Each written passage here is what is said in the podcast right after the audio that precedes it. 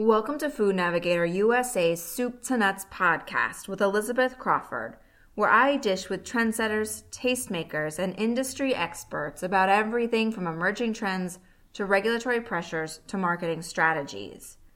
In many parts of the U.S., spring has finally sprung, which means the birds are chirping, crops are blooming, and the bees are busy pollinating. At least those that survived the winter and the varroa mite, and the damage pesticides cause them, not to mention the dearth of natural food sources and the plethora of problems caused by a lack of genetic diversity in the honey bee population. If suddenly spring doesn't sound quite as cheery, it's because the plight of the honey bee and other pollinators is an ongoing saga with just as many, if not more, downs than ups, despite valiant efforts by beekeepers, the government, and ingredient suppliers.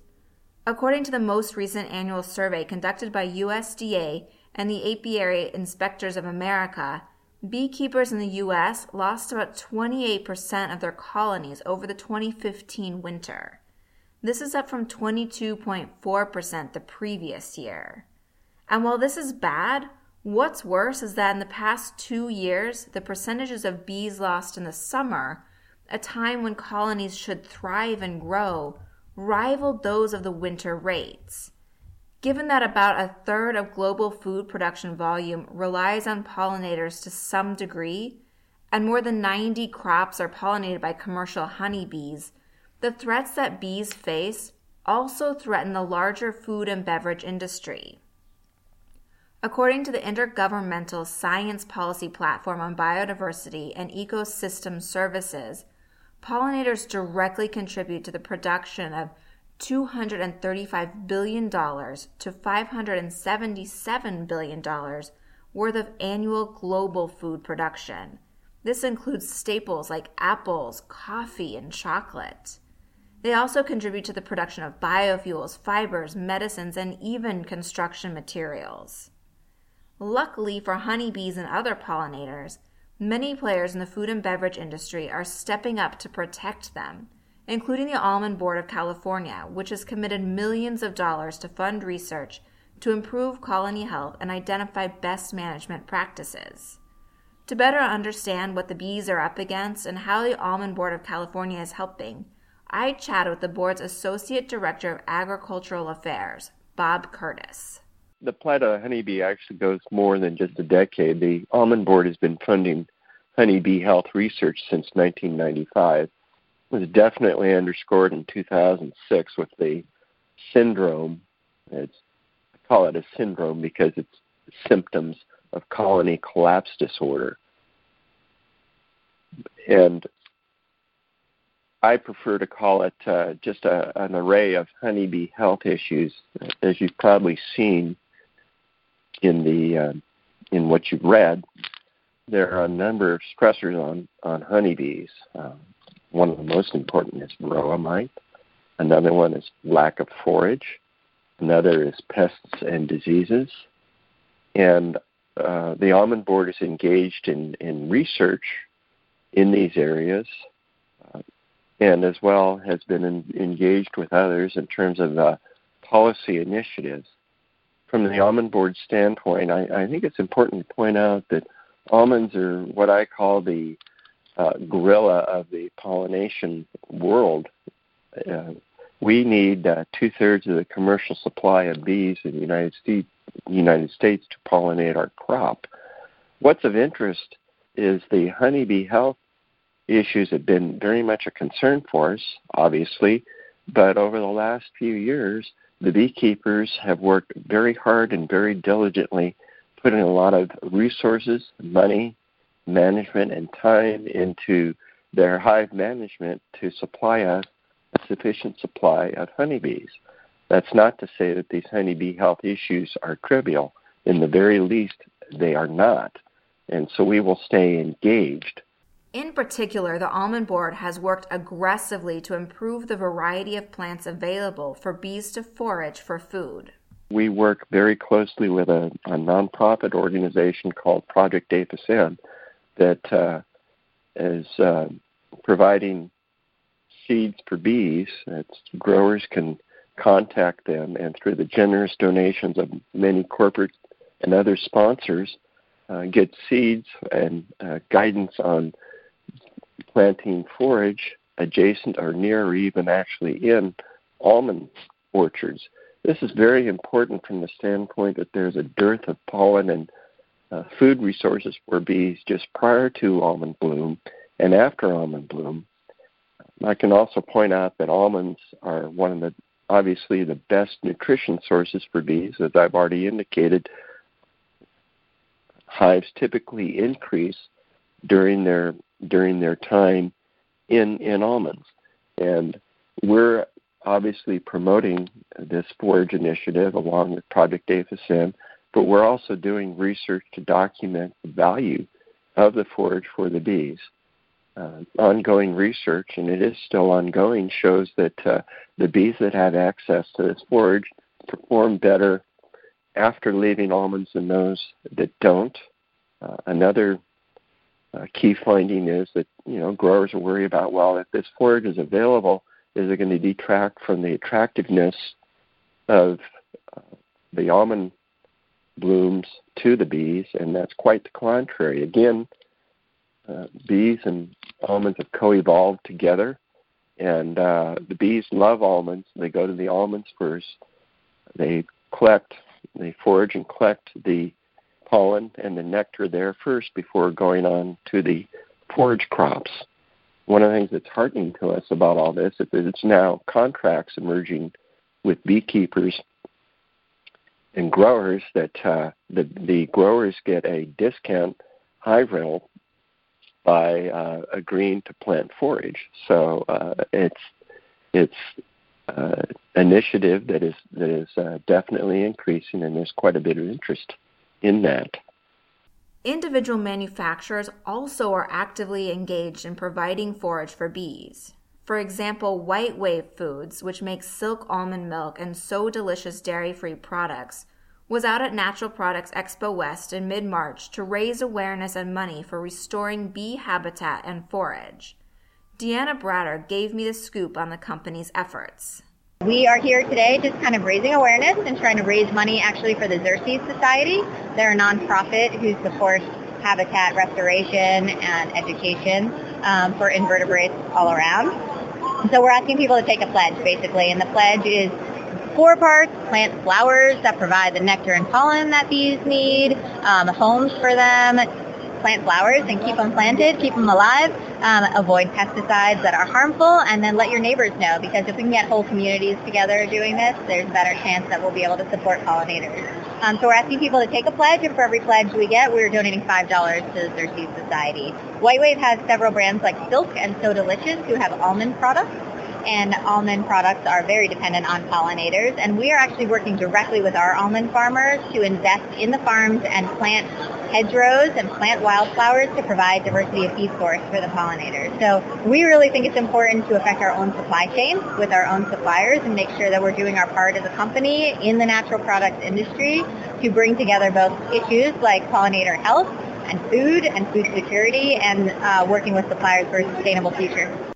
In addition to providing ample forage for bees, the Almond Board of California also is looking to mitigate the threat to bees of pests and pesticides. Uh, the real biggie is varroa mite in terms of uh, a threat to beekeepers and beekeeping. We need better tools and strategies for dealing with varroa. They've got an effective, um, we call it, varroa is a big mite, and mite is a is kind of a class of a, a spider, if you will, and it is devastating to bees. We need more materials and strategies for better controlling varroa mite. Even so, with the effective tools tools that the beekeepers have now, uh, they have done a much better job of controlling and managing varroa mite. But uh, we certainly need more options in the future because one of the points of concern is that that tool, uh, the mites could become resistant to it, in which case we have to go back to ground zero. And this has happened with other miticides in the past. But there are a number of people working in this area, a number of companies that are working in this area, and I think there are going to be some new technologies that come along that provide uh, vastly improved varroa mite management. One such group that's working to address the threats of pests is the Bee Informed Partnership, which is a partnership of research labs and universities in agriculture and science dedicated to understanding the decline of honeybee in the U.S. It was initially supported by the USDA and the National Institute of Food and Agriculture, but now is a nonprofit. Bob explained why this partnership is necessary and how it's helping. Prior to the outbreak of uh, colony collapse disorder, again, the symptom that uh, emerged in 2006, uh, beekeepers didn't have an infrastructure available to them of what you would call um, pest control or hive control experts uh, like we do, for instance, in California. Growers have access to crop certified crop uh, advisors and also pest control advisors in which they rely on technical expertise, and in particular, um, they they tell the growers or advise the growers as to what their pest status is and uh, whether they do need treatment or take other action. The Bee Informed Partnership has um, formed six teams across the United States that work with beekeepers to provide this type of information. They monitor the hives, give the beekeepers reports and advice as to what they ought to be doing or should consider doing in order to keep their hives healthy. And again, this is a, a joint effort with several several folks, several entities. The almond board is involved. Uh, beekeepers are certainly contributing to this effort and uh, sub, um, are supporting much of the work that is done here, and as well there are corporate entities that are uh, providing uh, support for the Bee Informed Partnership. And this Bee Informed Partnership has had definite results. Uh, beekeepers that use uh, the advisors in the Bee Informed Partnership report less honeybee losses over the course of the year than those commercial beekeepers that do not. As far as pesticides go, the biggest threat comes from a class of pesticides called neonicotinoids. Jessica Shade, the director of science programs at the Organic Center, talked at Expo West about the impact of neonics, as they're known for short, on pollinators and how organic farming can help. The hottest research that I've seen over the last couple of years, in, specifically in reference to pollinators, looks at the impacts of the pesticide class neonicotinoids on pollinator health, or neonics. Um, so a report came out two months ago that showed an overwhelming amount of peer-reviewed scientific studies highlighting significant threats to pollinators from neonics. Um, neonics also affect the immunocompetence of honeybees. So what that means is that it basically impairs their disease resistant disease resistance capacity. So even if um, your beehives get sick from something totally different, like yellow lice, or when I kept honeybees, they got shriveled wing disease, which was completely depressing. Imagine opening a hive and seeing thousands of bees with tiny shriveled wings so they couldn't leave the hive. Um, that can actually be caused indirectly from pesticide exposure because it decreases their ability to fight those diseases.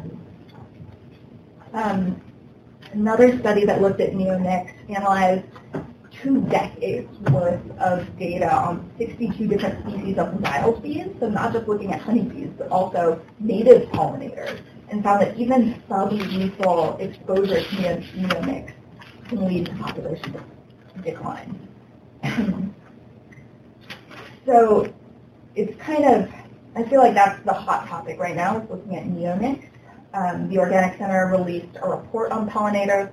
We looked at not just pesticide interactions, but also the lesser known benefits of organics to bees, things like increased habitat or more diversity of food sources, things like that. So it's not just the lack of pesticides on organic that's helping out pollinator populations. There's a whole suite of benefits. Now, neonics are not an issue for almond farmers because they aren't used in that space. But the Almond Board did create a best practices guide to help growers appropriately use pesticides during the bloom so as not to impact honeybees that are foraging on the crop. The last major stressor to bee health is a lack of genetic diversity in the honeybee stock, which the Almond Board and others are addressing by importing and preserving germplasm from overseas to improve U.S. honeybee breeding and stock. We're obviously very interested in, too, in terms of research, is expanding the genetic diversity of the honeybee breeding stock, and that is that is happening as, as well. It's what you would call a uh, it's not an overnight change, but there is more increase in adoption of, of bringing um, uh, more genetic material, incorporating more genetic diversity and material into the breeding stocks of the queen breeders. The almond board engagement in this has been we have helped support collecting this germplasm overseas and then also um, archiving it or sustaining it, you will, in a, what you'd call a germplasm repository.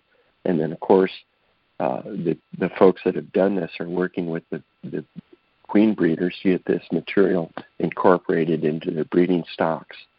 So there, there are a lot of areas where there's been incremental increases, and if we'd like to see this continue and uh, certainly honeybee health improve. So, to paraphrase something that Bob said earlier, there's a lot of threats to bees and other pollinators, but also a lot is being done and still needs to be done. But hopefully, these efforts will help the honeybee population and those of other pollinators improve in the coming years. That concludes this episode of Soup to Nuts podcast. I hope you'll join me again next week. Until then, this is Elizabeth Crawford wishing you a productive and profitable week and encouraging you to get outside, plant some flowers for those bees, and enjoy the season.